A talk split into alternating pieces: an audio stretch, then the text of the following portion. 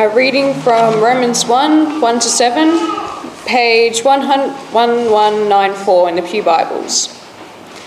Paul, a servant of Christ Jesus, called to be an apostle, set apart from the gospel of God, which he promised beforehand through his prophets in the Holy Scriptures concerning his Son, who was descended from David according to the flesh, and was declared to be the Son of God in power according to the Spirit of holiness by his resurrection from the dead, Jesus Christ our Lord through whom we have received grace and apostleship to bring about the obedience of faith for the sake of his name among all nations, including you who are called to belong to Jesus Christ, to all those in Rome who are loved by God and called to be saints. Grace to you and peace from God our Father and the Lord Jesus Christ. Amen. Thanks, Harriet. Uh, this morning we're starting our journey through the book of Romans. Uh, over the next three terms, with a couple of breaks on the holidays, we're going to be working our way through this huge uh, and really helpful book. Uh, and I'm looking forward to doing that together with you. We're doing it together in partnership with three other sister churches across Queensland uh, the Warwick Presbyterian Church, the Graceville Presbyterian Church in Brisbane, and the Mackay Presbyterian Church in Mackay. Um, and, uh, and it's a joy joy to do that alongside with them together. Our growth groups are all going to be, also going to be working through Romans, so I encourage you, if you're not part of a growth group, get into one. Uh, it's going to be really helpful as we work through this book together. We need God's help as we come to His Word, and so let's pray and ask Him for His help. Heavenly Father, we thank you for your word here in Romans. Please help us understand it. Show us how it points us to Lord Jesus. And Lord, work through it in our hearts to grow us to be more like Him. We ask this in Jesus' name. Amen. You know, it is no exaggeration to say that the book of Romans has changed the world. It did it through a monk, a monk who was living in fear, terrified of God's judgment, hating God's righteousness, until reading Romans, he discovers that the righteousness of a God of God is a gift given to us through faith in Jesus. And called by Jesus through the gospel, he can't help but write about it, speak about it, and even nail it to the church door in Wittenberg.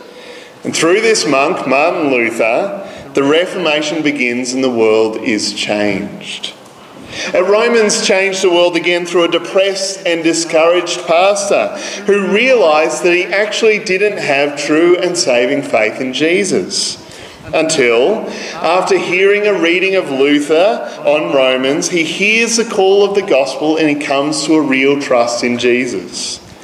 And so, John Wesley goes on to preach the good news of Jesus to thousands and thousands of people eh, in the open field in what became known as the Great Awakening. The book of Romans has changed the world. Why? Well, I want to say it's not because it's the most amazing literary work ever written. It's not necessarily. It's also not because it's the longest or the oldest book. We've got longer and older books. It's because this is a book that is all about the gospel the earth shattering, world changing, life transforming good news of Jesus. And just like it did for Luther and Wesley, as people are called by the gospel and transformed through faith in Jesus, the world gets transformed too. Romans is all about the gospel, the good news of Jesus, and the call it makes on us. We're going to see this over the next three terms. We're going to see how the gospel calls us to a new relationship with God as those who are made right through Christ. How the gospel calls us to new life as those who are made alive in Christ. And how the gospel calls us to live differently as God's people, those brought together with Christ. And we don't have to get very far into Romans before we see that it's all about the gospel. In fact, we see it right from Paul's greeting in these first few verses. Now, be prepared, buckle in, because this is a weird greeting. We start our letters with Dear so and so. In the ancient world, you'd normally start a letter like this What's his name to so and so? Greetings. But Paul is so excited about the gospel, so keen for the Romans to see the world changing, life transforming wonder of this good news, he can't help but pack the gospel right into his greeting. Now imagine that you get a letter from me, and the letter starts like this Dear, and by dear I mean beloved by God through Jesus Christ, who died for your sins and rose again, and through Jesus, dear to me as my brother, so and so. You'd probably think I'm crazy and that I haven't learned how to write a letter properly. But I think you'd also get the idea that I'm really, really excited about the gospel, right? And my letter is going to be packed full of the gospel, even in places where maybe it doesn't seem like it belongs. And that's what Paul's does. Because this whole letter is going to be about the good news of Jesus and how it changes everything. We're going to see that this morning, that right here at the start of the letter, Paul greets the Romans with God's good news of the risen Jesus, calling all people to the obedience of faith. And as we see this, we're going to see how the gospel makes a call on us too. It calls us to the obedience of faith too.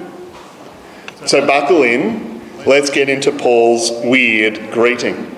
It all starts with the fact that Paul has been called for the gospel. Paul starts by introducing himself and outlining his qualifications, just like was normal in the ancient world. We're going to come back to Paul's qualifications in a minute, but notice how quickly Paul moves to the gospel. Verse 1 Paul, a servant of Christ Jesus, called to be an apostle, set apart for the gospel of God. Paul's been set apart, called for the gospel. He only makes it 15 words into his letter before he brings up the gospel. The word gospel, it means good news. In the ancient world, the gospel was an announcement of something great that's happened that will have an impact for all the people. Like when a general won a great battle against the enemies of Rome, and runners would be sent out with the gospel, the good news of a victory that will ensure the safety and peace of the Roman people. Think of V Day at the end of World War II. The news went out, the war was over, victory had been won, peace was secure at last, and people celebrated in the streets. That is what the gospel is good news of a great victory. Now, we have to be really clear on this because that means that the gospel it is not good instructions. It is not something for us to do. It calls for a response, but it is not fundamentally something for us to do. It is something that God has done. A victory that is already won, something that is finished. And it also means that the gospel is actually not about us. Paul says it's the gospel of God. It's His good news, the good news of the victory that He has won. It's not about us, although it definitely impacts us, it is about Him. It's not Paul's job to tweak the message to make it more palatable or gain a better hearing. He is Jesus' servant proclaiming God's gospel, and his job is to be faithful and proclaim it truthfully. Means that for us too, the gospel message isn't ours to change. We can't leave out the stuff about Jesus' resurrection because it's too supernatural and we're embarrassed. We can't pretend that it's all about making people comfortable and leave out the call that Jesus makes on us as the risen King. We can't just talk about acceptance from God and ignore the inconvenient reality of sin.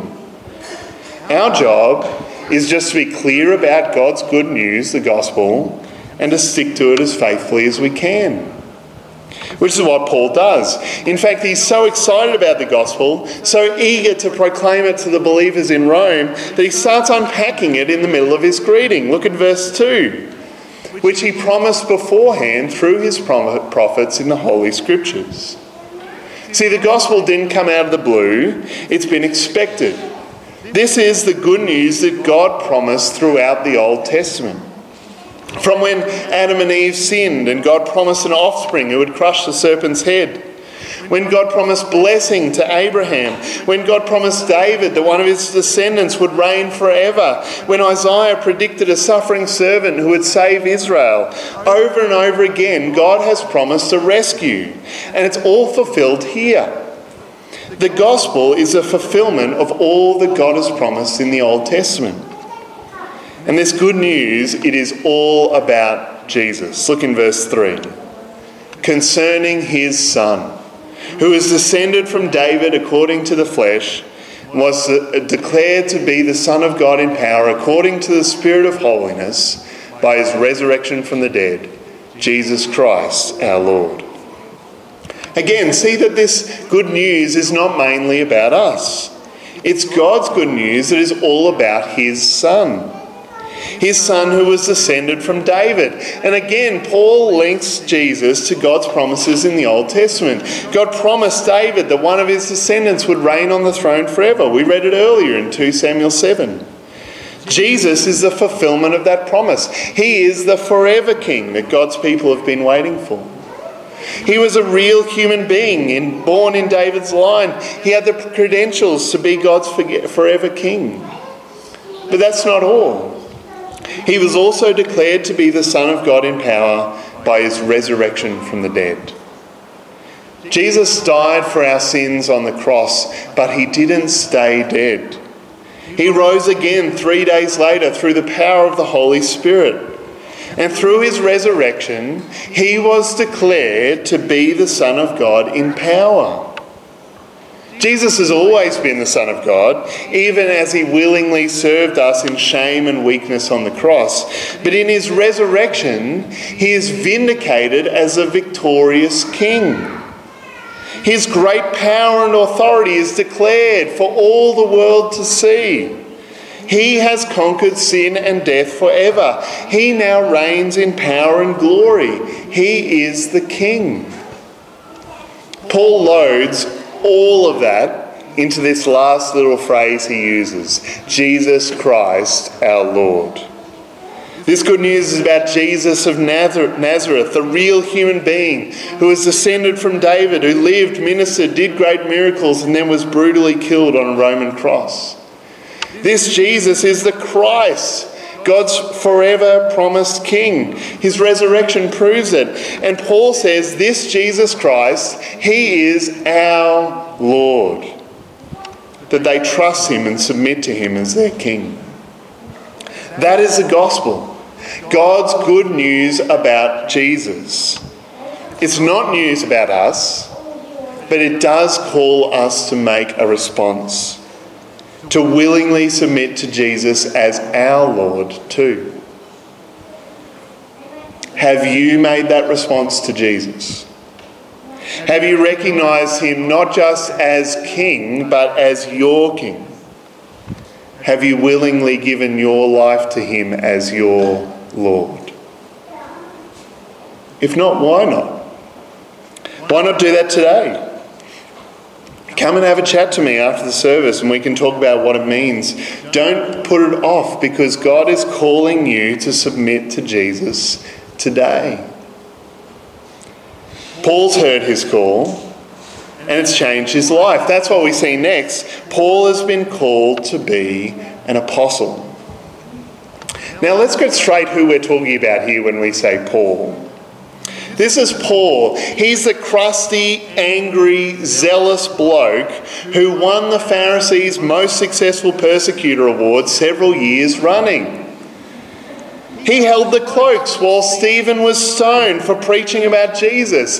This Paul was an enemy of God's people. He hated them until Jesus appears to him on the road to Damascus. Saul, Saul, why are you persecuting me? Paul heard Jesus' call on his life. He heard the gospel, and it changed everything. Paul went from being God's enemy to being his ambassador, from hating Christ to being his willing and joyful servant.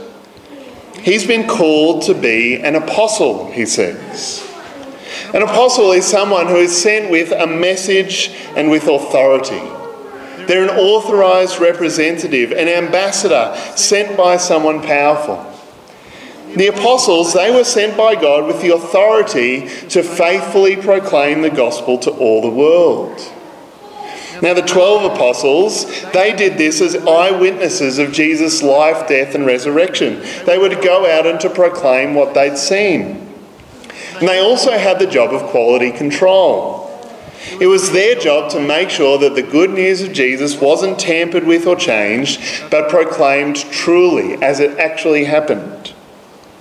Now, Paul wasn't among those eyewitnesses, but he was given this job by Jesus himself. On the road, Jesus called him to this job. So when Paul says he's called by God to be an apostle, he's saying that he doesn't have any authority, weight, or power of his own. He's just a messenger. But he's been called by Jesus to be his messenger, to go with the gospel. And so he goes with all the authority of the Lord Jesus as he proclaims the good news. The Romans better listen up, not because Paul is so impressive, but because he has authority from the one who sent him. Jesus has called him to be an apostle. Not only that, but Jesus has given him the grace that's everything he could possibly need to carry out this mission. What mission? Look in verse 5. Through whom we have received grace and apostleship to bring about the obedience of faith for the sake of his name among all the nations. Paul's goal is the obedience of faith.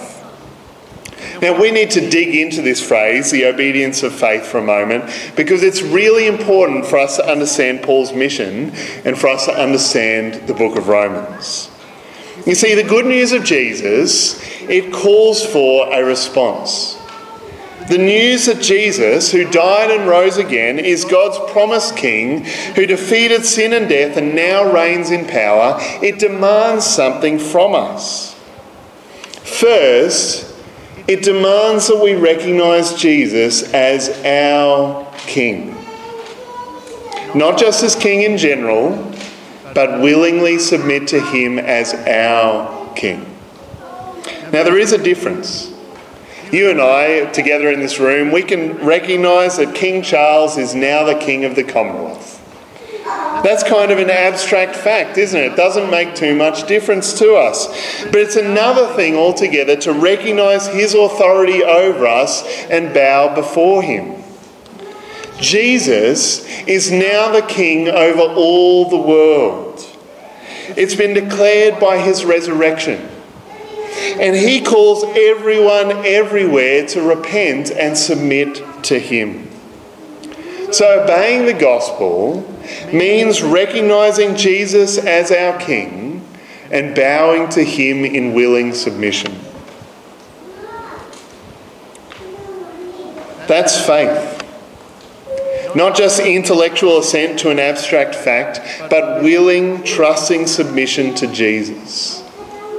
You see, faith itself is obedience to the gospel. Faith is the right response to the good news. That's why Paul can say his job is to bring about the obedience of faith, because faith is obeying God's good news. But that's not the end of the story. We can't just recognise Jesus as our King and our Lord and then get on with life as we want to live it. No, that shows that we haven't really recognised Him as King at all.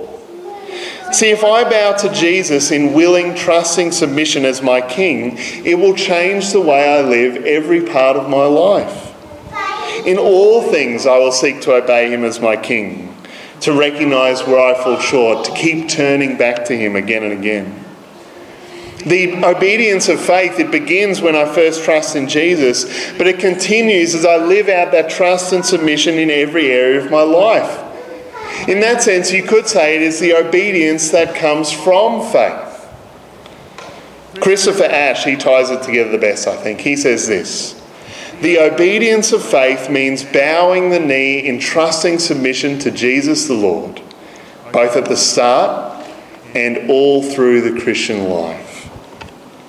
This is our response to the gospel.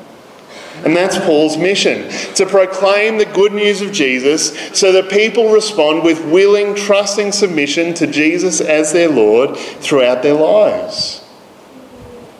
Do you want to know this morning what God's calling on your life is? It's not really about who you marry or what job you have or where you live. It is about this God is calling you and I to the obedience of faith. Our world says, be true to yourself, that the highest calling of our lives is a true expression of ourselves, whatever that means. But through the gospel, God calls us to the obedience of faith in every part of our lives. God calls us to obedience in the way that we live, in the way that we work, and the way we spend our money. He calls us to obedience in what we say and think and watch. He calls us to obedience in our relationships, in our sexuality. He calls us to obedience as we live out our singleness or as husband and wife. God calls us to meet together, to encourage each other and hear from God's word in church and families and homes and cafes and growth groups. God calls us to love one another in practical and generous ways. God calls us to use our gifts to serve others. God calls us to obey those who, God, who God has placed in authority over us. God calls us to reach out to others with the gospel here in Toowoomba and across the Darling Downs and around the world. That's the obedience of faith conforming to the image of God's Son, becoming more and more like Jesus. And that's the call of the gospel. That's what Paul is going to show us throughout Romans. Here in chapter 1, all the way through to the end of chapter 16, where he says it again. Paul has been called to be an apostle of Jesus so that he can call all nations, all people to the obedience of faith. And that makes sense because Jesus, He is the King of all people everywhere. So the gospel makes this call to all people everywhere. And it's all for the sake of Jesus' name. The gospel is all about Jesus, so the glory and praise goes to Him. The ultimate goal of Paul's proclaiming the gospel and people responding with the obedience of faith is that Jesus is glorified that he will be shown to be the loving, gracious, generous, serving God he is. That's why Paul has been called to be an apostle, to bring glory to Jesus. And that's why he's writing Romans, because it's not just a call for him. Through the gospel, the believers in Rome and us are called to belong. We're nearly there. Remember, we're still halfway through Paul's greeting, though. He's been talking about himself, and now he turns to the believers in Rome, including you who are called to belong to Jesus Christ. The gospel has a call for them too. Paul's mission includes them. Rome is the centre of the Gentile world of Paul's day, and so Paul's mission includes the Romans. Now, it's helpful for us to understand here that Paul is writing to a church family that is doing it tough. This church was probably started by Jewish believers who'd heard the gospel at Pentecost, come to trust in Jesus, and then gone home to Rome with the good news. But after the church grows a while, great riots erupted in Rome in AD 49. And the Emperor Claudius, he kicked out all the Jews including Jewish Christians, for disturbing the peace. Just imagine all the leaders and senior Christians in the church are kicked out overnight. The Gentile believers, they step up, they take care of the church for a while until five years later when the emperor dies and the Jews are allowed to come back. Just imagine for a moment the joy, the tension, the conflict, the confusion when the Jewish believers the old leaders who started the church rock up to church again one Sunday. Can you imagine what that means for the church? Paul says his mission includes them. His job is to call them to the obedience of faith too. Jews and Gentiles, young and old, leaders and followers, all of them need to be reminded of the gospel and need to respond with that all of life obedience of faith. That's the answer to their situation is the gospel. Because in the gospel, they are called to belong to Jesus. He is their Lord, and they are now his people, precious, loved, called for, called to belong together in community, to be church family in Jesus. Verse 7. To all those in Rome who are loved by God and called to be saints, grace to you, and peace from God our Father and the Lord Jesus Christ. Remember our ancient greeting, what's his name to so and so? Greetings. Paul's finally made it to who his letter is to. It is all it is to all the believers in Rome, Jew or Gentile, whoever they are, to all of them as those who are loved by God and called by the gospel to be saints. Called to be God's holy people, loved by God, set apart to be his, and living as those who are set apart. He wishes them grace and peace. And even here, Paul is loading in the gospel. Grace is God's generous favour shown to us through Jesus, and peace is a standard Jewish greeting. Shalom. That's the whole of life flourishing and joy and peace that comes from a right relationship with God. Something we only have through the gospel. But this call is not just for the believers in Rome. Jesus is the risen, victorious King over the whole earth. So the gospel is the good news that goes out to the whole earth and calls for a response to all people, even people in Toowoomba, even people like us. See, through the gospel, we are called to respond. The gospel makes a call on us, on you and I. Just like it did for Paul, for the Romans, for Luther, and for Wesley. The gospel calls us to the obedience of faith. It calls us to respond with faith. That's that willing, trusting submission to Jesus as our Lord. It calls us to find grace and peace in Him, God's grace for every part of our lives, and true peace with God that gives us a hope beyond death. It calls us that whole of life obedience to Jesus as our Lord and King that changes the way we live and relate and think and feel. It calls us the whole of life obedience that doesn't indulge in sin but recognizes it, repents, and seeks God's gracious help to change. It calls us not just as individuals but as a people, called in the gospel to belong to God as His holy people. It calls us to belong to one another, living together in love and grace as all different kinds of people. It calls us to wonder at and enjoy God's great love for us in Jesus. It calls us to share the good news with those around us and call them to respond too. That is the obedience of faith. That's the call of the gospel. And that's what Paul is going to unpack for us through Romans over the next three terms. So let's listen closely. Let's pay attention to the gospel's call to us. And let's act in response. Let's pray.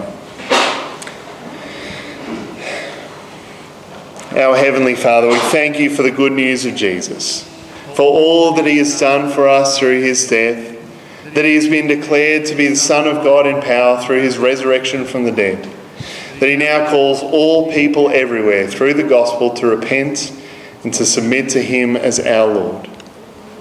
Please help us to live in that obedience of faith that we are called to by the gospel. Help us, if we haven't already, to submit willingly, trustingly submit to Jesus as our Lord and King. Help us to live out that obedience day by day as we seek to honour Jesus as King in every part of our lives and give us boldness to share that good news faithfully with others. We pray these things in Jesus' name. Amen.